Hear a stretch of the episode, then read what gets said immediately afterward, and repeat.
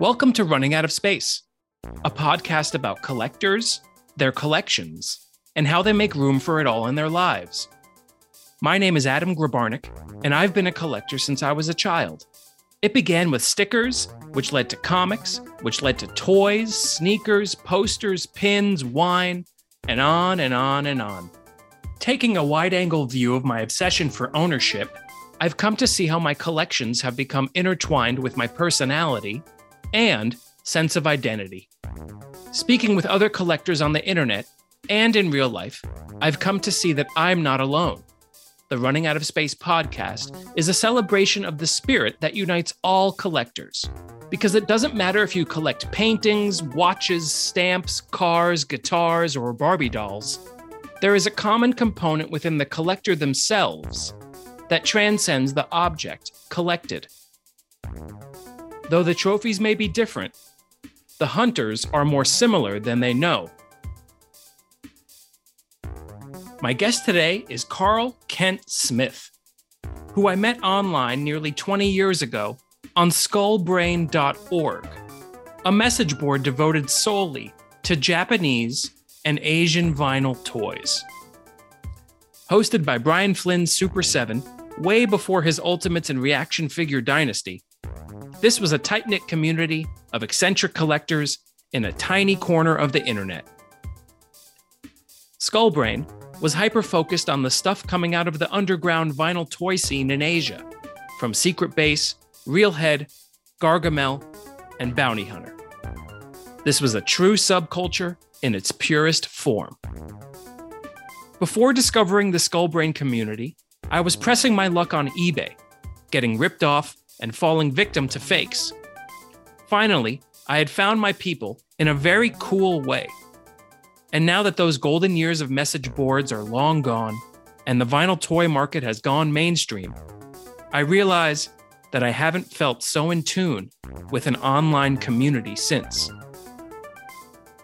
To see selects of my guests' collections, follow the show's Instagram at Running Out of Space Podcast. And now, welcome to the show, Carl Kent Smith. Let's start this back in like 2005, maybe 2006. I was um, big on the Kidrobot message board, and I was very active on that. Now, at the time, I was really only collecting Bounty Hunter and Michael Lau toys, um, but I was still very active on Kidrobot. Um, but I wasn't into Dunnies or any of the stuff that Kidrobot put out. Um, and along the way, a fellow messaged me on that board and invited me to another message board where it was more about um, hardcore Japanese toys, vinyl figures. Wasn't wasn't Isaac Ramos? Was it who messaged It- you? It absolutely was. And uh, that message board was Skullbrain. On that board, I came across people who were uh, a, a different breed of collectors. It was more about the smaller niche vinyl toys uh, that I learned to, that were called fight figures. Um, and it was very um, attuned to two companies in particular. Well, you had Bounty Hunter, um, who were arguably the OGs of the you know the new vinyl wave, starting with Kid Hunter, um, which is kind of where around I picked up on stuff. Um, but you also had people who were into the vintage uh, Japanese and Asian vinyl stuff. But you also had a different breed of collector that collected um, uh, from a company called Secret Base and Realhead.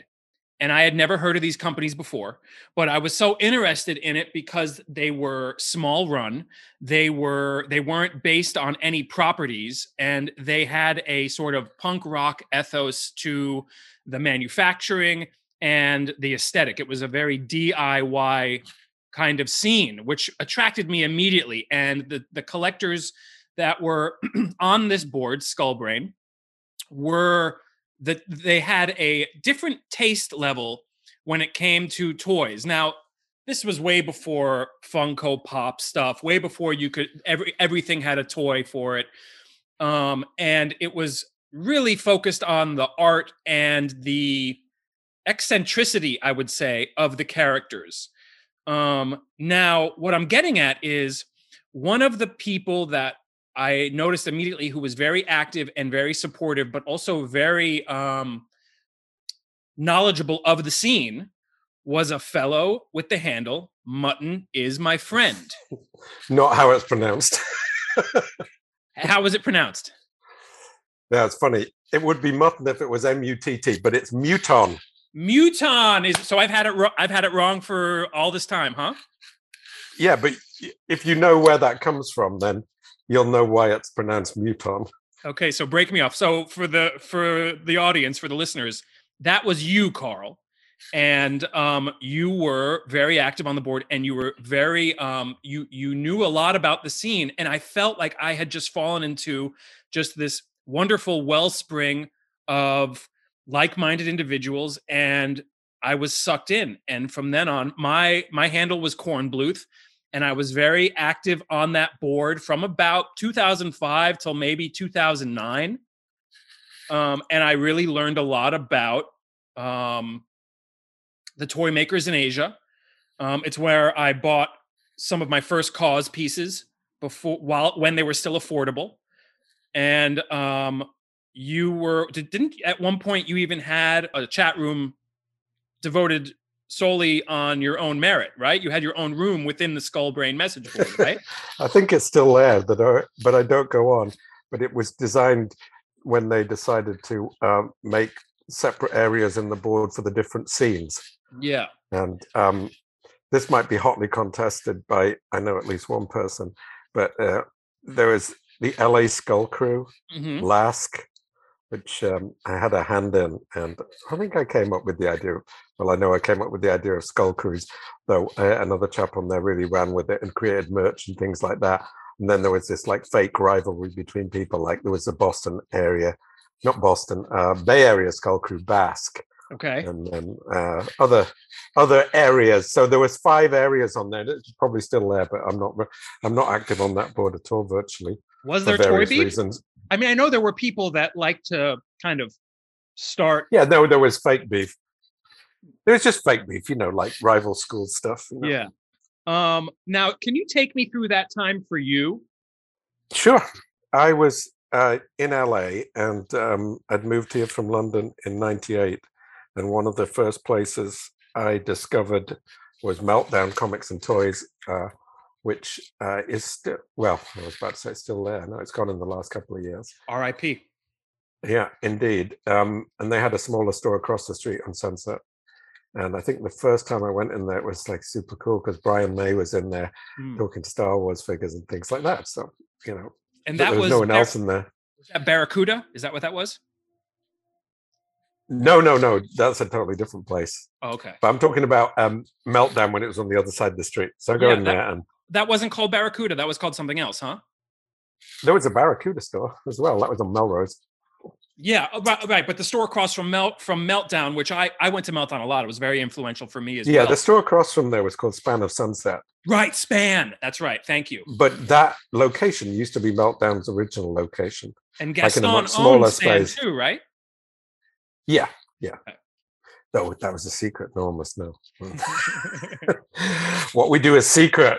Right there, you go. Um, you will see that all over the place. So uh, I went in there, and I think around like that time, Kubricks had just come out in Japan, and I saw my first Kubricks in uh, there. So they were kind of ahead of the game.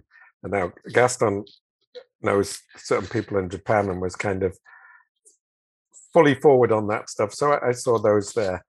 Um, and to give you the full story here, to tie it into the time period you're asking about, I have to go back a little bit. So uh, if we go back to 1975 in Northern England, a place I was ill suited to uh, fit in for various reasons, you know, real men are men there. Uh-huh. People don't cry and shit like that. So uh, there were, I saw some kids in the playground. They're actually the school kind of bullies who had a bit more money and lived in a big house. I don't know. There were two of them. They seemed inseparable. Um, they had these really cool toys, and um, I was just super taken with them, uh, and uh, had to find out more about them. And the good guy toy was called Cyborg, and the evil guy was called Muton. And hence, Muton is my friend because he did become my friend. And my current name on Instagram is Clear with Guts. And these toys were the first ones I saw, which had clear outer shells. And inside, they had either the good guy Cyborg had um, metallic machinery, and the bad guy Muton had twisted gnarled guts. Now, those two toys, and especially the latter, Muton, became a huge influence for all the stuff that you were seeing in this niche area, like Secret Base and things like that. So I had loved those toys around that time, and I had to save up a ton of money to buy them because uh, we didn't have much money when I was growing up, and uh, I had to save a lot. They were like, I remember this, and I've said this on other publications. So if anyone's listened to this, they might have heard it before. But two two pounds twenty was a lot in 1975, and I had to save that up. Um, I had to save it up twice, and, and my darling brother made it even worse because he told me that the only toy store in town that uh, had them, which I knew, he told me that the guy in there was a child molester, and if I went in there, I would be sexually assaulted. And when you're about um, 11, because you're kind of vaguely aware of that. I mean, remember, this was a long time ago, but it didn't sound very pleasant. And so it scared the life out of me, but I really wanted those toys. So I still went in there, but I was all weird and shaky. And the guy must have thought, my God, what's wrong with this kid? Anyway, I got the first one and I managed to get the second, and I kept these, and my parents kept them over multiple moves because they know how precious they were to me. And the interesting thing about them is they were like, uh, they had various components you could build in and out. They were eight inch tall, like a Mego size. They were clear, and you could screw the legs off. So the body shape was very similar to GI Joe or Action Men, as we call them in England. So the reason I mention all this is because um, around, you know, um, 2000 or so, or in 2001, I discovered Michael Lau too, like you did, and all these designer toys that were coming out. And Kidrobot opened, I guess around 2003 or so, and you could get stuff like that through them. You get some really cool stuff and not just the stuff we're more used to now, like they have dunnies and plushies and things aren't quite as interesting. Though at the time I did like the first dunny run, and a lot of people who collect what we're talking about here like that too, though they may be loath to admit it. Um, so I, am looking on the internet and I find around 98, 99 that um, there are toys that look very similar to the toys I had when I was a kid that I still have in an attic in London. And um, I through that I find that there are a lot of I keep coming across these mutated versions because I'm now looking on Yahoo Japan auction sites and trying to buy up the Japanese equivalents and doesn't seem much info on them. So I'm, you know, getting things that I didn't know existed, and they're actually turned out to be 12 inch tall, like full GI Joe size. It turns out the English ones were licensed by Denys Fisher, made in Hong Kong, as opposed to the Japanese ones made in Japan, and they were um, licensed for the English market. And I found out later that they took the head from the cyborg head looked a little bit big, but they kind of modeled the head a little bit on something called Shonen Cyborg, which was young cyborg. So in in Japan, he was called Henshin Cyborg, Transformation Cyborg, because he could transform. And he was just called Cyborg. And they had great comic stories on the outside painted. I can't remember who the artist is. But later, a Japanese company, Medicom, kind of borrowed the art and some of the wording and totally used it verbatim, but then they missed off some words at the end, so it made no sense. ask me why.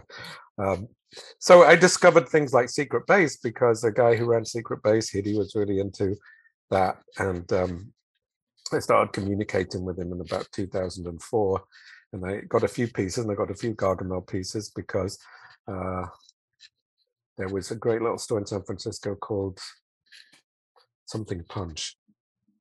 I don't know if you remember. I got my first fight figure, I think was a Gargamel figure. My cool. first secret base figure was the Skullwing, designed by Pushead, mm-hmm. that I got off eBay that I bought from one Brian Flynn on eBay.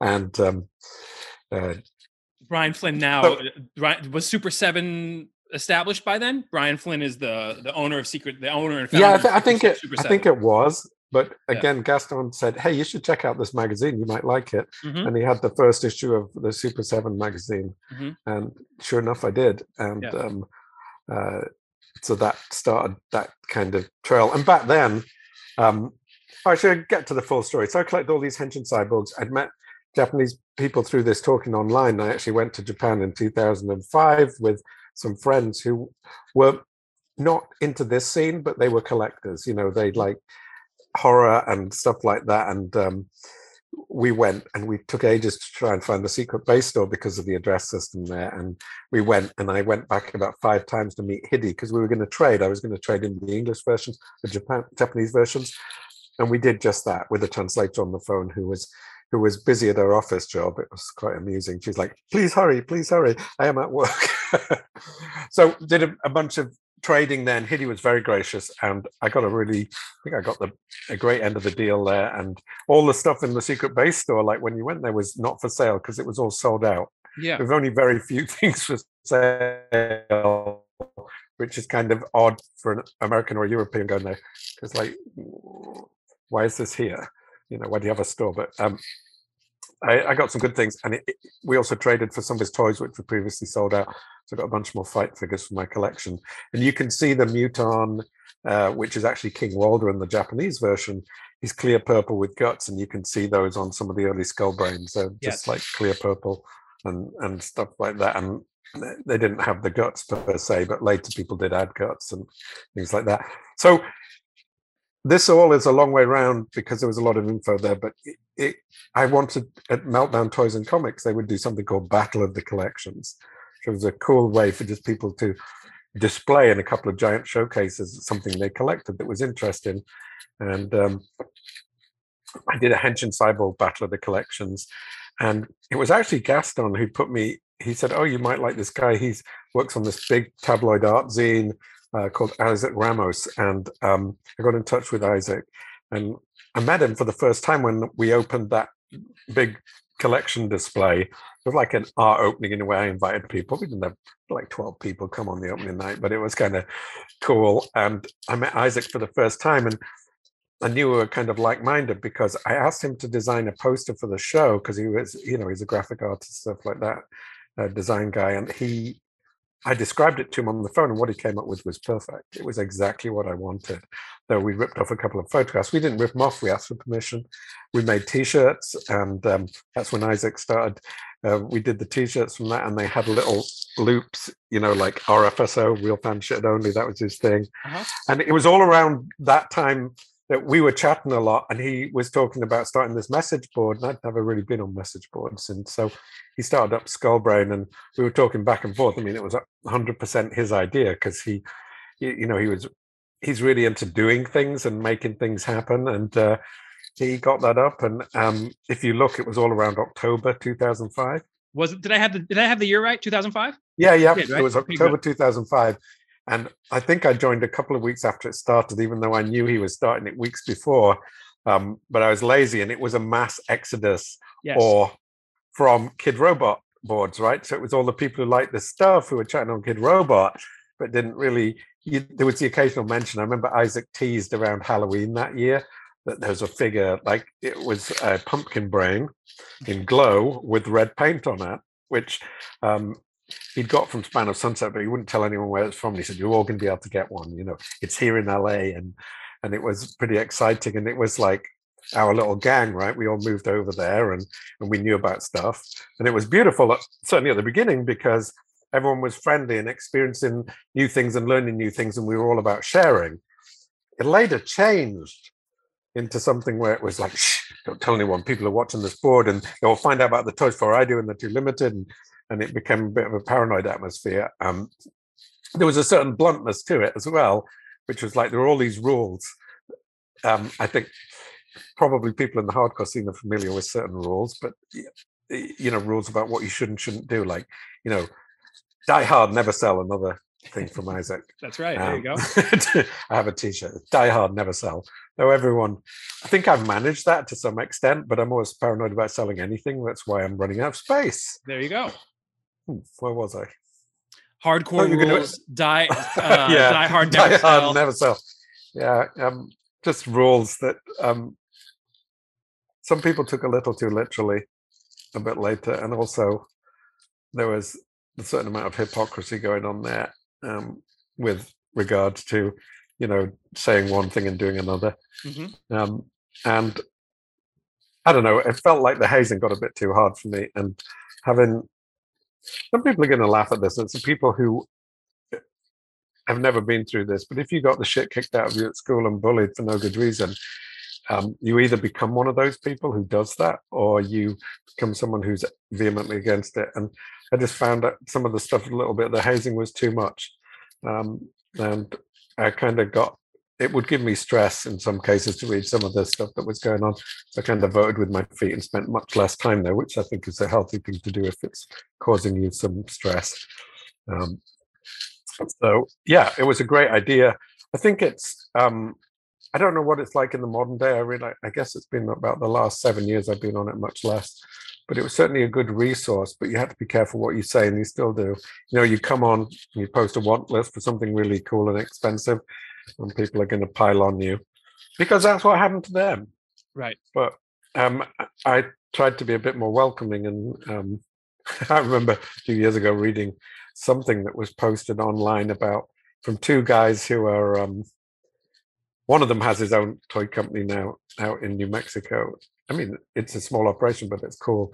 And um, and another guy said the same thing. Like they joined the board, they were getting shit from people and feeling pretty crappy about it. And then I gave them some talk and and was welcoming.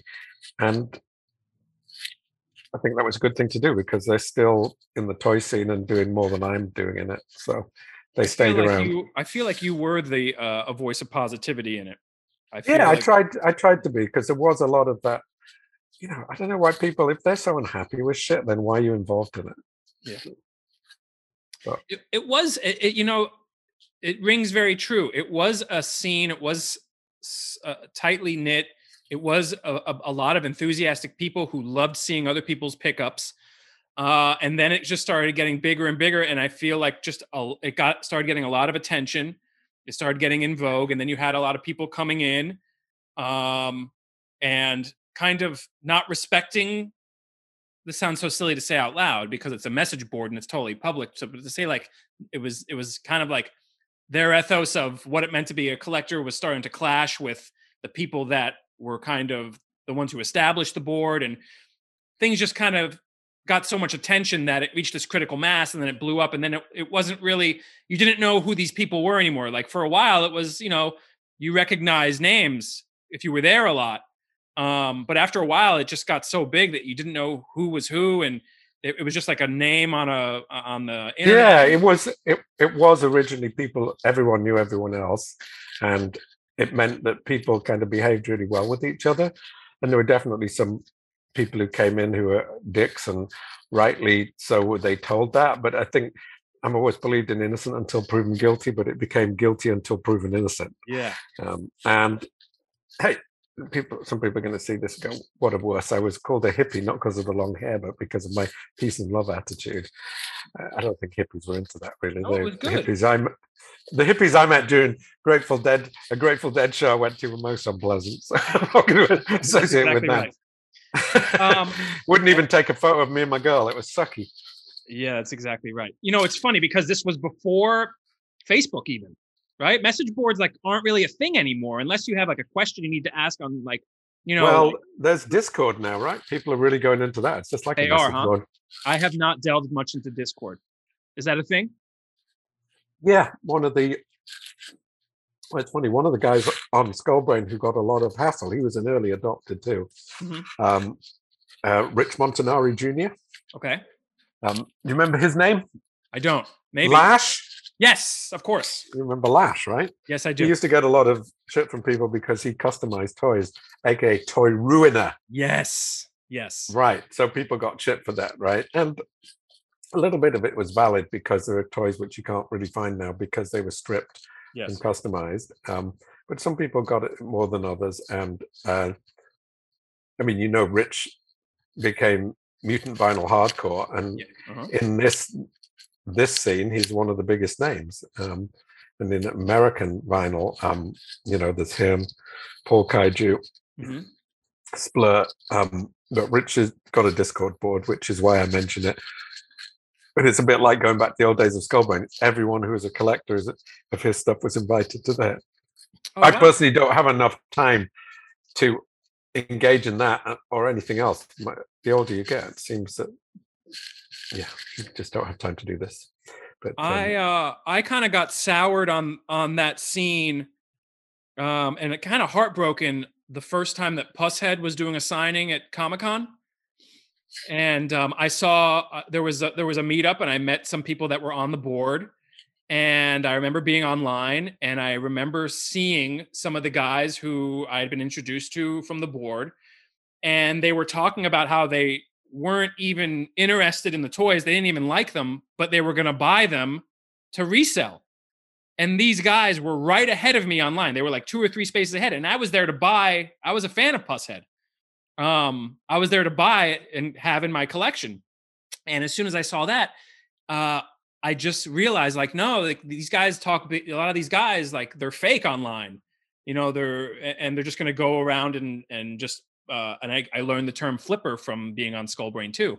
That kind of soured me on the scene not completely but just made kind of open up my eyes to like you know what a lot of these people are are posing online and so this was people who who have a had a good rep online but in reality were actually just turning their toys around?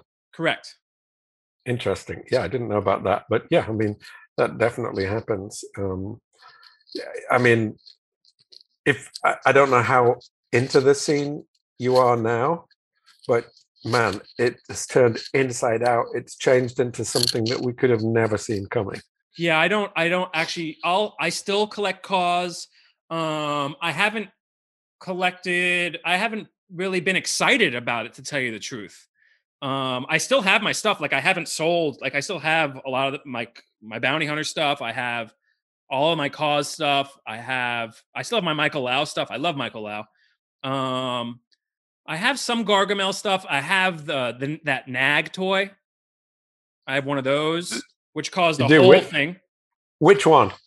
I have the one that um Coop did, the red one with the blue hair. Oh, the clear red. Lovely. Yeah, yeah it's a good one. Great think, toys. Um, yeah, no, it is. It is. Um, Coop actually saw his first nag in real life at my place. Are those are are like secret base even a thing anymore? Is secret base secret, secret base kind of moved away from fight figures into um, much more kind of licensed things where they have a kind of clear with guts thing going on, you know, with an internal skeleton, and they do a lot of like Felix the Cat, like original version, many different versions, and then split where you can see a skeleton inside him. Um, the MC Supersize Me, you know, Ron English's uh, anti-tribute to Ronald McDonald. Mm-hmm. Same thing. Um, Kanegon, classic you know Japanese monster. Um, other other toys like that, some really good. Oh, you got the Rat Fink license too. They're, those are pretty cool. Yeah, I feel like most of the the toy companies kind of have done that, especially like Super Seven have gotten into like the licensing game, and I guess that was kind of a move to stay alive, maybe. Um, yeah, I, I, I don't know. I haven't really talked to them much lately, but I know they had big love for things like Masters of the Universe, uh-huh. and um, and I think they are probably able to stay alive for various reasons because without selling a lot, but now I think they're probably selling a huge amount, you know, with all the licenses they've got. They're doing a great job. All the stuff that Super 7 puts out is fantastic. It doesn't appeal to me as much as some of the earlier stuff they did, but um, on the other hand, some of it does appeal to me a lot, but I just can't start buying that stuff because it's a really slippery slope. Yes, once you dive in, you can't go down. Yes, one of exactly. the things toys always look better in twos, threes, or tens. Yes, they do. Now, one of the things I remember about you was that you were one of the people on the board that actually bought a Kaws five foot for retail. yes. Do you still have it? Um, well, it's funny. The first, the only Kaws five foot I bought for retail was like it was there for a whole day on the site. Yes, it was the first one he did. Yes. And I bought it, I think it was $2,000. Something like that. Yeah. It's pretty cheap. I mean, now at the time, it seemed like a mammoth amount. Yes, it did. And when I went to Japan in 2007, I it took me and my husband and um, I sold it to fund that trip. Uh-huh. But it didn't sell for like they do now. It sold for a lot more. It didn't sell for a, a lot more. It sold for like, you know, probably like about 75% more, something like that. And it was a pain to ship it. Yeah. And I since heard that those ones didn't have the metal armature and would go. Oh, so really? They were they. That, that's a rumor I heard. Yeah. Um, oh. Anyway, I sold that. But what's funny is I saw Kaws three times on that trip to Japan. Twice walking around Harajuku, and once I was introduced to him at a party. Yeah. And uh, I really wanted to say, "Hey, Kaws, thanks. You're selling your toy funded my trip." Yeah. But knowing what I do now, I'm glad I didn't say that. And um, but it was ironic. yeah. but I, still mean, have all the others. I could see, and this was before he his you know painting career took off into the fine art world when he was you know a lot of the stuff. Oh, that that first toys. Kaws stuff I bought, like um the Chompers Bear sat on Zaka Corp, was it? Yeah. For six months Yeah. with a thousand percent. No one was, you know, it was there for months and months and months. And when the five year latest came out, hmm I was like, oh, it's $120. Ooh. So I bought one, Yes. seen the most expensive toy ever, and I finally got the others. Um, and the first ones, you know, that he did with uh Bounty hunter. No, not the bounty hunter ones. It's like hectic. Um, it's like three six. Um, mad hectic. Uh, but there's that guy. Uh, what's his name? Jaquan. Uh, Jaquan from had that store in New York. Um, Toy Tokyo. no, no, I can't remember the name now. But um, he was to do with it. Anyway, those first ones you do with the spindly legs. Yeah, that wasn't bounty hunter. That wasn't like. Nope. Oh, okay. No, um, those ones were sat around in meltdown for the longest time. And I used to look at them; they were over a hundred dollars, and go, "God, who'd pay a hundred dollars Yes. like for that?" And they were just around on all their counters. Yes. I remember Oh. when I lived in New York, I discovered Toy Tokyo and I walk in and it's my first time I saw Michael Lau toys and I'm like, $100? That's insane. That That's absolutely ridiculous. Actually, I went to a Michael Lau never did shows in the US for the longest time.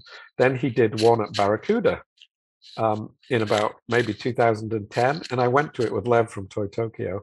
Had a really good time, and basically it was a Nike SB thing that night, and they released a toy that was uh, a shoe that looked like wood, Uh-huh. but it was. Was it a Janoski they released that night? Anyway, it was a lottery. I got one. You you got a giant Michael Lau spray can toy with it. Oh, that's cool. Yeah. he's he he broke the mold, huh? Michael Lau was like ahead of the curve big time, wasn't he? Yeah. Oh, yeah. And I remember being so lucky being in London uh, to see my family, and then I he had a show at Maharishi while I was there, and I went and he was there, and it was just a super great hangout. Yeah. And I bought his shoe toy. I bought the Clockwork Orange shoe. Yeah.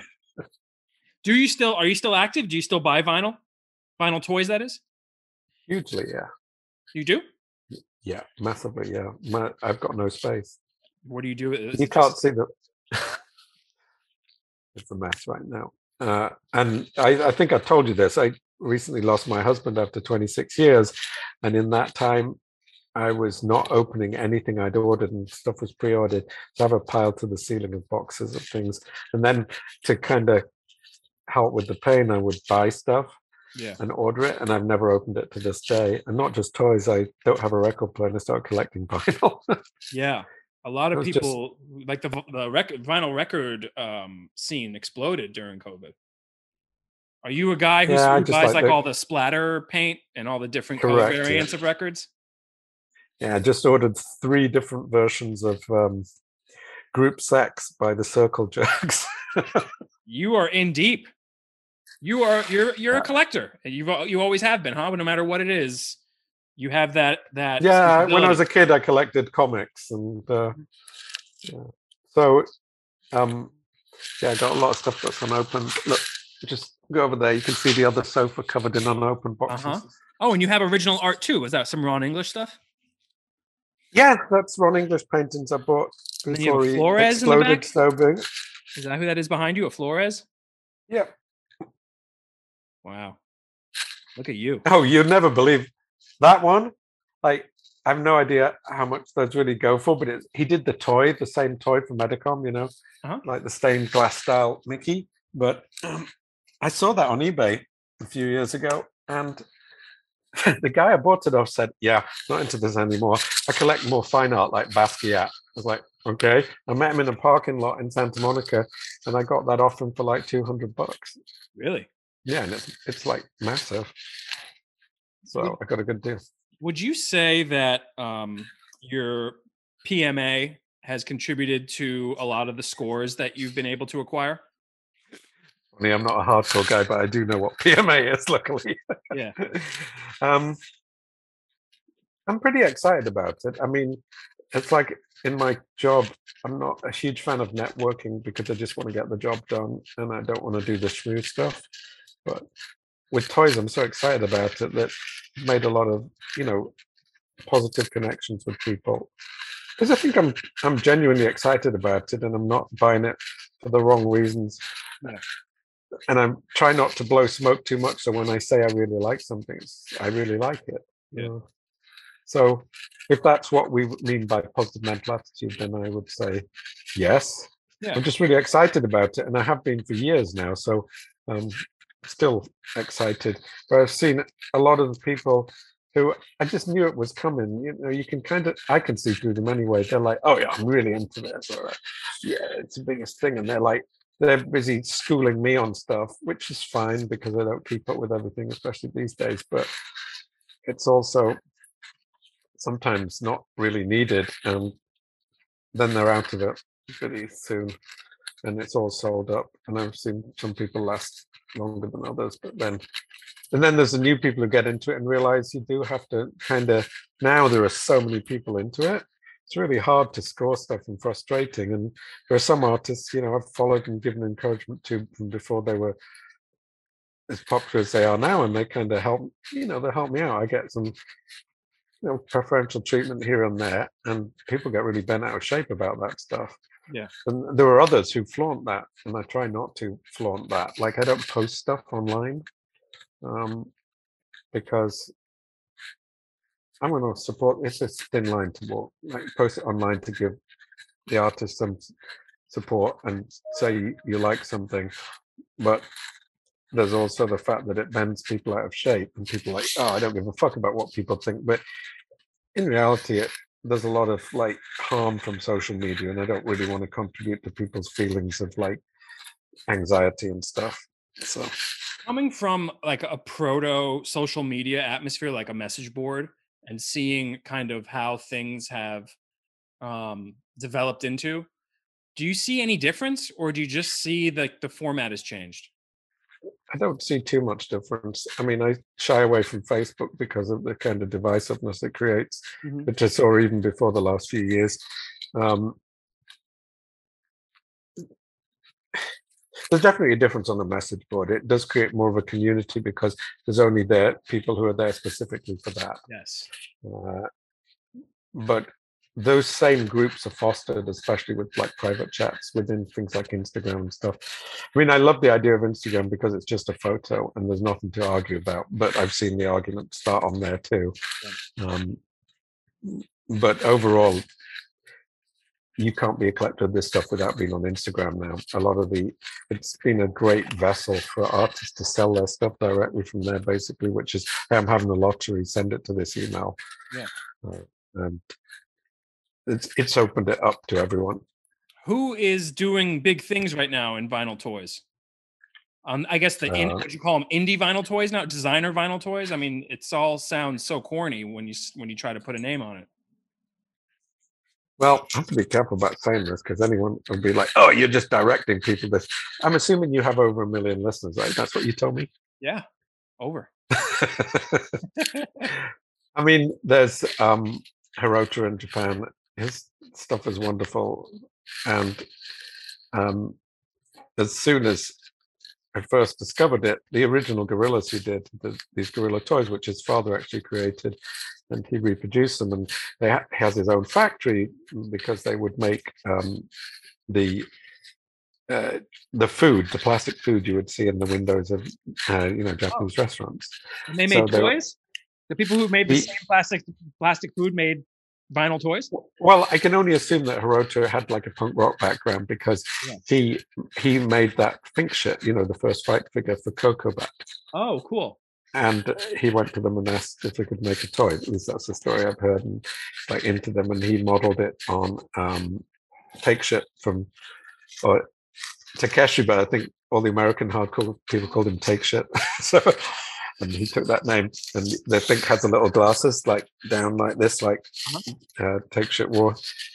He then started coming out with toys referencing. I've since realized like old cartoon shows and some vintage Patrick Kaiju, but his quality and his design and sculpting are just superb. And those have really caught on to the point of charging fine art prices for the toys. And it's Gorilla Toys. It's called Gorilla Toys. Oh, I can't give the name. People, if they really want to know, will look it up. But anyway, uh, they'll find it. But I'm not gonna. I'm gonna let them do that if they're really interested. Cool. But those ones, I mean, actually, people are really going to find it hard because he really only sells to people who go to his exhibitions, and his exhibitions are only in Japan and China, and um, it's just really difficult to get his toys now. But he's he's superlative in what he does, and it makes it tough on us. You know, if you collected and you can't get them anymore, um, the quality's there. So he's doing he's taken it to a new level, cool. and um, you know where toys are going for like thousands brand new releases. Uh, and there's um, Pushead still doing great stuff. Mutant Vinyl Hardcore, um, great designs from Rich, great painting. Paul Kaiju from. Southern California, mm-hmm. releasing lots of cool stuff. Less hype than some other brands, but it's nice. I, I kind of like that. Um, Realhead became huge again after a downturn, but don't do the fight figures; they do the bigger adult Realhead size figures. Uh-huh. Um, who else? Uh, Gargamel remained true to their aesthetic, and as we know, Kyoka sculpted a lot of the toys which became popular in the scene for different companies. Um, they've switched to a different model. They do shows with one-offs and lucky bags. That's it. They hardly do any regular releases. Wow. Wow. So, um, I feel bad by saying this if I miss people out. I mean, there are loads of people doing good stuff. Um, there's someone on the tip of my tongue. I mentioned Splurt earlier. Uh, I mean, those are the American ones, but there are so many small companies, and basically anyone who the Chinese buyers are a new audience from 2015 on, and they've really taken it to a place where the people who collect there have seemingly deep pockets and they've in some ways been taken advantage of by people uh, overseas selling them expensive toys, but they've also asked to pay lots of money. And it's very hard to get some toys unless you have like literally thousands and thousands of dollars. Uh, and some of the artists are catering directly to that audience, which means it's in a small field where they release 20 toys, then there's now literally a huge pool with people who will pay a lot. So it's harder and harder to get them. That's interesting because toys, it seemed like we have a flood of toys right now. toys are absolutely in the mainstream. And it's cool to find out that there are designers that actually have retracted um, during this time and made them ultra, ultra exclusive. Whereas you go now, I mean, there's a there's a designer whatever that term means now, designer vinyl toy for everything now, and they're very readily accessible. Um, and well, they're not, they're not that interesting. And There's a big difference here, though, because those designer vinyl toys are likely made in China and kind of mass produced. Yes. Whereas the ones that we're focusing on in this talk are the ones that are produced in small runs, not just because a small run is attractive, but because a small run is able to be created and hand painted by the artists themselves, right? They can't doing a hundred of something is too many. Doing 50 is too many. I can't see how they do 30 of them, if you know what I mean, painting the same details on them, right. spraying the same, but they they can manage that. And so the the natural output is throttled by the fact it's one person. And that's so, what attracted me to the that scene to begin with, the kind of small focus and the low run. I mean, some of the stuff back then was you know a hundred plus but it was it was the alternative to the stuff that you could just readily buy at the toy store and they were hard to get. I mean this was this was before i mean it was early ebay. It was right around the same time that like paypal just kind of started. So like there oh my god paypal right? responsible for many people's collections. Yeah. But then you you know through skullbrain i found out about mandarake and i found out about um, a lot of the different avenues for getting um, proxies. There were some proxies that were there were some some people overseas that would that would help members of the board acquire certain things. And it, w- it was really attractive to me because it was something that i felt like i was connecting to a scene that was kind of just bubbling and it wasn't it, it was something very unique and there was this really cool cross section of like cult movies like horror movies punk rock and um, street art which all kind of meshed into this really cool kind of vision. It was it wasn't right. Right? I had the same feeling too. I mean it was like yeah. It was definitely all those things. You always find people to talk to about like i remember talking to one guy and saying he turned out he's english. Turned out he was listening to the shop assistants which i hadn't heard since you know 1986 and he's like oh yeah i love the shop assistants. And we both used to skateboard and he used to be a goth before that. And i was like oh i, I was too. And it's like okay we have and i'm still friends with him you know what i mean? Yeah and he started a cool record label which people have probably heard of and then that was later. But where else are you going to meet someone like that? Right. And it was this weird kind of bizarre kind of faction of people that were also into toys you know i guess yeah it, exactly. you know which is even more esoteric when you think about it. Now you know people love like funko pops but like it's that's totally different. And it's going to be hard for people and it's probably still is it's hard for people to kind of make that distinction unless you understand that it's it's less about appreciation for licensed characters than it is for a designer's touch and a kind of faithful homage to an an a, almost like an aesthetic or like a, a vision right yeah um and in some ways it's it's it's very equivalent to like the diy scene you know there are people yeah. who they're not great sculptors but they come up with something which is appealing and a cool toy and they make it. Now there used to be a lot of complaints in the early days on skullbrain about people trying to make their toys you know. But now so many people do it and there's stuff you don't like and there's some crap out there but also stuff that's appeared that's just kind of pretty awesome by yeah. people and so i'd rather have to sort through some of the not so great stuff to find some good stuff. But yeah people are appearing every week especially in hong kong and china these days making toys sculpting them themselves or employing a local guy. Some great little ideas out there. What was the strict adherence to using vinyl as opposed to resin, which I saw a lot of people starting to make resin figures for, but it almost felt like it was um fake like it was it was like not authentically true to whatever think, toy making culture was at the time. Well there was another there was another level of granularity to it. It wasn't just any vinyl it had to be japanese vinyl right? There you go right. Which apparently has additives which are legal elsewhere and there was definitely I think some of it was slightly hype, but there's still something about vinyl poured in Japan and the what for some reason that makes it you can tell it's better. My husband lived with all this stuff and even he could tell a Japanese vinyl versus a Chinese vinyl coin. He wasn't into this at all. Yeah. Um, as far as resin goes, I don't think that was unaccepted. I mean, that's an entry, a gateway for people because you could do that totally DIY, and it allowed some people to start with resin and, and move on to vinyl when they. In fact, maybe there were it was better in some ways because they were allowed to hone their skills. Nowadays, you'll get people who release a toy; it's their first attempt at sculpting, and they'll release that, and it's almost a throwaway amount of effort in a way and expense. Hmm. Um, but yeah, I'm just not a resin fan because of the weight of it.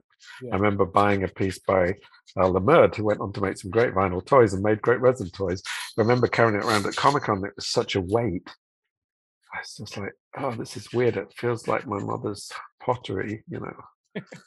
That's what I felt like. And so, yeah, I didn't get any further resin. Um, yeah. But I have not against people people who started with resin. Like Splurt did some resin versions of the Diggler, which were perfectly translated to vinyl. In fact, they used the same mold basically in it. It just looked great. So there is still a scene on Discord, huh? Um, I mean, some of the toy companies are starting Discord message boards. Like the Mutant Vinyl Hardcore have one. That's the first time I'd heard of Discord, but um, honestly, I thought it was a record label for straight edge people. Exactly. Ah, joke. um, but I hadn't been on one. I, I joined that for a little while. I just don't have the time, but uh, it reminds me very much of the excitement of the early days of Skullbrain, but everyone's very much focused on one particular artist. You know, which is Is there a focus now on there's is are there oh this this one was specifically for mutant vinyl hardcore and their fans. got it. It. I don't I, So, haven't, um, I haven't I haven't seen any of the that of, of mutant vinyl hardcore stuff. Maybe I have, but you know what? I've kind of been out. Okay, I'm shocked. Here's one. Here's the latest release. I have seen that. Okay. That's big. I like those big. I like big figures. Yeah, it is big and beautifully painted. Wow. Um, and it comes with four different heads, not this version, but it's got like a rat Ratfink head, a crash test dummy head. Uh, and um, this is old Sparky, Frankenstein influence. Made in Japan. Made in Japan. Oh, great. Poured by um, Dennis from Shirama, Shirama Very cool. uh, who creates the Kumon kind of spider toy. wow. Um, and um, yeah, the molds are over there, made there, sent back here, and then Rich paints them in Connecticut in the old Erector Toys Factory Wow. in New Haven. So So, you- there, there is still a scene. That's so good to to hear that it's still kind of going on, and maybe it kind of needed to go kind of off the radar a little bit. And it sounds like it's kind of back in full force. Is that was that? Oh, bigger, bigger than bigger, bigger, bigger, bigger than it ever was. Was it triggered by um, COVID? Was it triggered by like? No, no, no, it had already started. really. It's like t- 2014 at Decon, a bunch of the Japanese guys came over. Uh-huh. Mori from Realhead, um, Takeuchi from Skull Toys. Um, I think Whammo was there that year. Uh, and they formed this little set of three tables. Oh, Gakodo, Uh-huh. too. And they were, um, they formed these three tables called Team Japan. And you could walk up all weekend and just buy their stuff, and they put new stuff out. You could buy it. Switch forward by three years, lines around the the convention to get there, um, and absolute craziness around it. Partly because there's more fans, but partly because of the high resale on their stuff. Is there still a high resale for Realhead and, and whatnot? Well, I won't use the word still. It's just certain figures go for just insane amounts. Wow. like a new release. I don't like saying this because it just stimulates the wrong sort of people, but there's certain ones which just do crazy things in the more in the Asian market because again, it's people with deep pockets who are willing to pay anything to get them. Yeah. And now, I mean, as far as Realhead releases go, really the only the only certain place you can get it is from their store in Tokyo, and you have to be there in person. Right. And there aren't really many other releases apart from at little shows, and there hasn't been a, hasn't been a Realhead here show for years. Drives me crazy because I have all those original fight figures. The hardcore collector. There was, as far as I know, there were four people in the US when I first started collecting it. There was Isaac, there was Brian, there was um, Max Toy, um, and there was, and I was doing it, and then Frank Kozik joined, and the prices went up. And now, Realhead was very hard to come by. yeah, and now it's even harder than it was back then. I kind of like that though. I like that it's hard to get these. They should be hard. I mean, if you want to collect toys, you, there's so many other ones you can get. But if you really want Like to, in- But what that's done is something different. Before it meant you had to chase hard and watch the auctions and maybe stay up late to get them. Now it just means you have to have a big wallet. yeah, I guess that so is- that's that's the problem. that's the downside because yeah, you can get any Realhead toy you want on Mandarake if you're willing to pay sometimes over two thousand dollars for something released that week. and what's retail when he releases them? Is it a couple hundred bucks? No, it's about less than a hundred. That's amazing. That's Yeah, I didn't kind of want to say that, but that's the kind of stupidity that's out there. So I don't get it, you know. Um, but they, they did a couple of shows here, like I said, at Decon, and um, then there was a another show that was arranged by a collector. But that was crazy. It it was at a little store in Highland uh, in Eagle Rock, and there was this was pre decon so some people flew out from asia before decon just to go and line up at this store Yeah. and there was like about 700 people in line Do you think that these go to private collections or are they just flipped and flipped and flipped and flipped and flipped?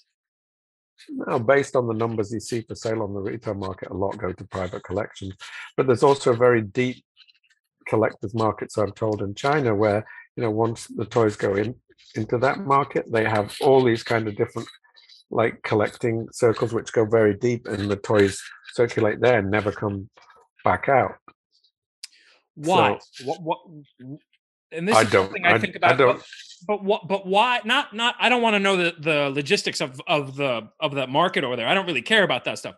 What I care about is like why why do people even care about these low run toys? I know why Oh. I care because from a design standpoint, they just they look fantastic and they they they spark something within me. But it's more than that. okay i'll i'll tell you i'll tell you this is a great question what a great question now this doesn't speak for everyone i'm sure but there is a substantial contingent who it's based on posting and the visibility it's like having a gucci bag or a rare supreme shirt or something like that there are certain toy brands which are kind of associated with having a, a cool collection or or the fact that those toys are expensive and hard to get and they are posted for all they're worth. I've seen people post you know like if i would post a picture i'll normally do one post with like maybe a few different versions so you can click through. I've seen people post like 15 slightly different pictures of the same toy in a row in their feed like what? And it's like i've got this i've got this i've got this. Or they're posting it because there's a lottery. Hey look at me artists i collect your stuff and i love your toys. Post post post post post post post. It's not about there's a i mean we all i guess most people have a level of show off stuff but it's reached a new level now where there's no shame about just blatantly saying i paid a lot of money for this toy my collection's fucking Yes. awesome check it out and i'm going to post it till it's till you're vomiting it out of your ears you know Yeah. it's a totally different mindset Yeah. but i don't know if i can criticize it it's just a bit but it, i do find it annoying it's just such a phenomenon that these that these designers are coveted in the way that they are. I'm not not trying to knock it at all. I actually love it, but it just is is wild to me how high prices are in in the way in the way that you're not describing. everything. Some some things are like not hyped so they're cheap yeah. sometimes still hard to get but they're you know not expensive but then anything that's hyped just jumps up and some of the certain japanese resale sites help that. Yeah. I mean let me just say that if you watch them religiously you can see i can see something which was purchased the night before uh the net by the next day when you look at it it says sold but they've changed the price on it to make it look like it sold for a lot more right Right. which i think is pretty naughty you hit the nail on the head it's hype and, and it sounds like Yeah. these guys have, have crossed over in and they they're being recognized as fine artists which they should be it's it's just um it's it's just very striking that it's so it's been it's gotten so hyper accelerated i really thought that it was kind of not dead but just back underground and it was just for people that really enjoyed it and the price i thought i thought prices had just evened out but you're telling me you have been soared. gone for a while I have. so- well, I have I'm a seven-year-old daughter now. I buy her toys now, um, so I'm not paying attention much anymore. But wow, you have a very valid reason yeah they it's some things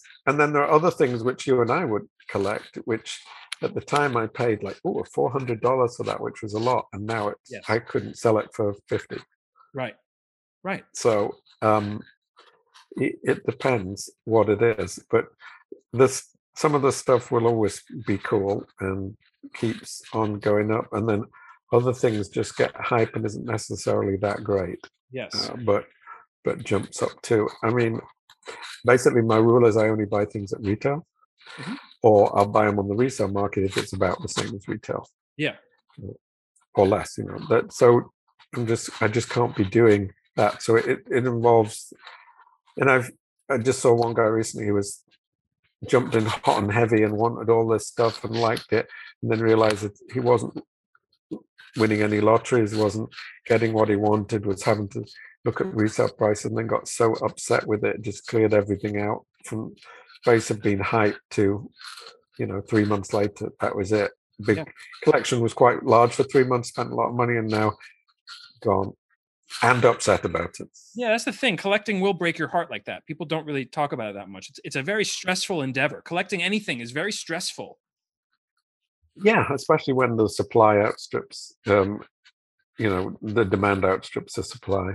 Yeah, and that's when people, but that's what really gets collectors excited when things are rare. So it's like this. It's this. Yeah, yeah, it, it does. But you know, there was a time when the scene did go down quite a bit, and then there's a a few people who carried on collecting and buying the stuff.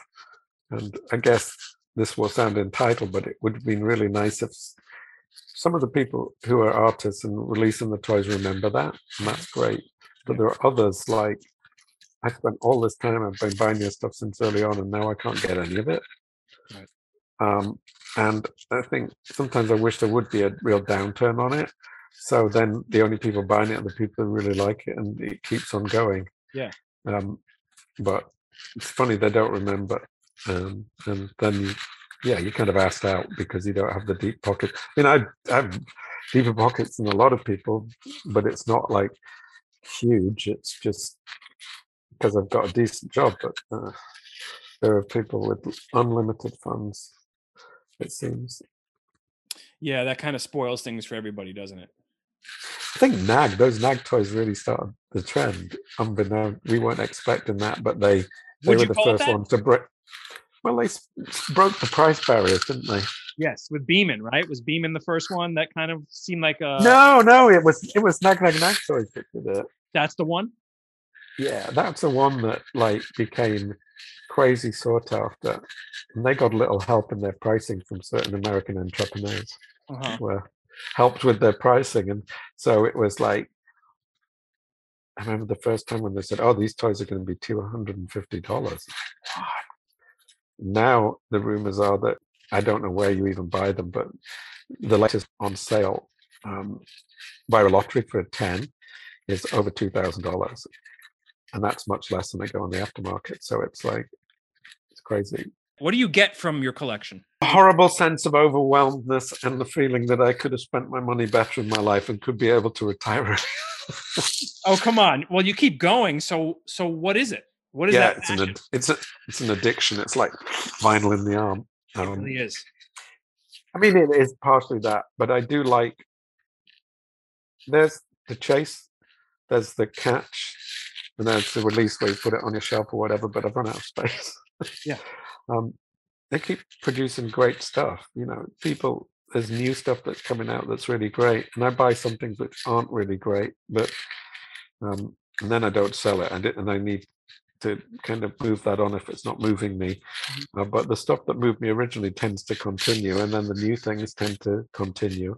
It's a bit, it's very analogous to the music scene. There's great stuff from years ago, and then there's stuff which is obviously built on its on the past, but has improved upon it and equally valid. And it's nice to see that evolution and keep on.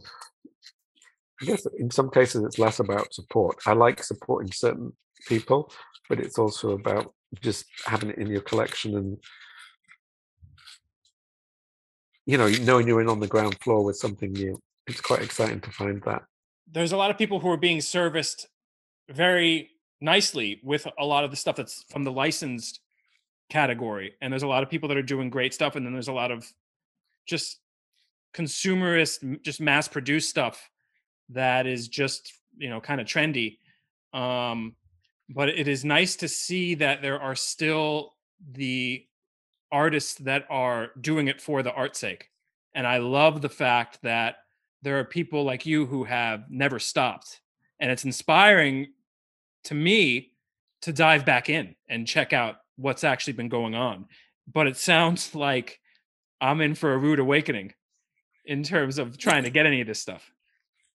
No, not any. Um, but you know, you you might see something which you're like, oh, that's so good, yeah. and chances are, if it's so good, it's going to be hard to get Yeah. harder than it was back then. Yeah. Uh, and I mean, I don't. Yeah, the lotteries work in odd ways, which we can't really talk about. But um, most of the stuff is done through lotteries, and um, let's I've- just say it's it's a non-traditional algorithm used for these. Oh, I'm sure. I'm sure most of them are rigged. They were. They. I'm sure they've always been rigged. Who knows? But I guess my Well, new my new I mantra- never said that. yeah exactly my new- my my latest mantra is to be like um be okay with admiring and not needing to own because i'm the type of person that needs to own something if i like it that's kind of my personality and i've kind of been trying to make steps towards just being okay with admiring it and looking at a picture of it instead of having this kind of urge to possess it um but that's something i i struggle with all the time I think that's a great way to be, and I haven't got there. Um, but I've re- managed to reduce it a little less. I don't have to be. I used to be very much completist, Yeah. but the makers solved that by doing so many releases, which were like at a, a pop-up store in Hong Kong only. That unless you were there, and then everyone from you know the collectors from China would come over, and so any extras which are scooped up disappeared into that market. So, like, yeah, the completism thing disappeared. So it's it's much nicer to be able to buy the same run of toy and then just buy the the ones that appeal to you. But it's also a minus in that some makers, you know, will see that oh, you didn't buy everything, and I feel like oh, that didn't help my cause to get the next one. If you know what I mean. Yeah. But just a, a weird ass scene.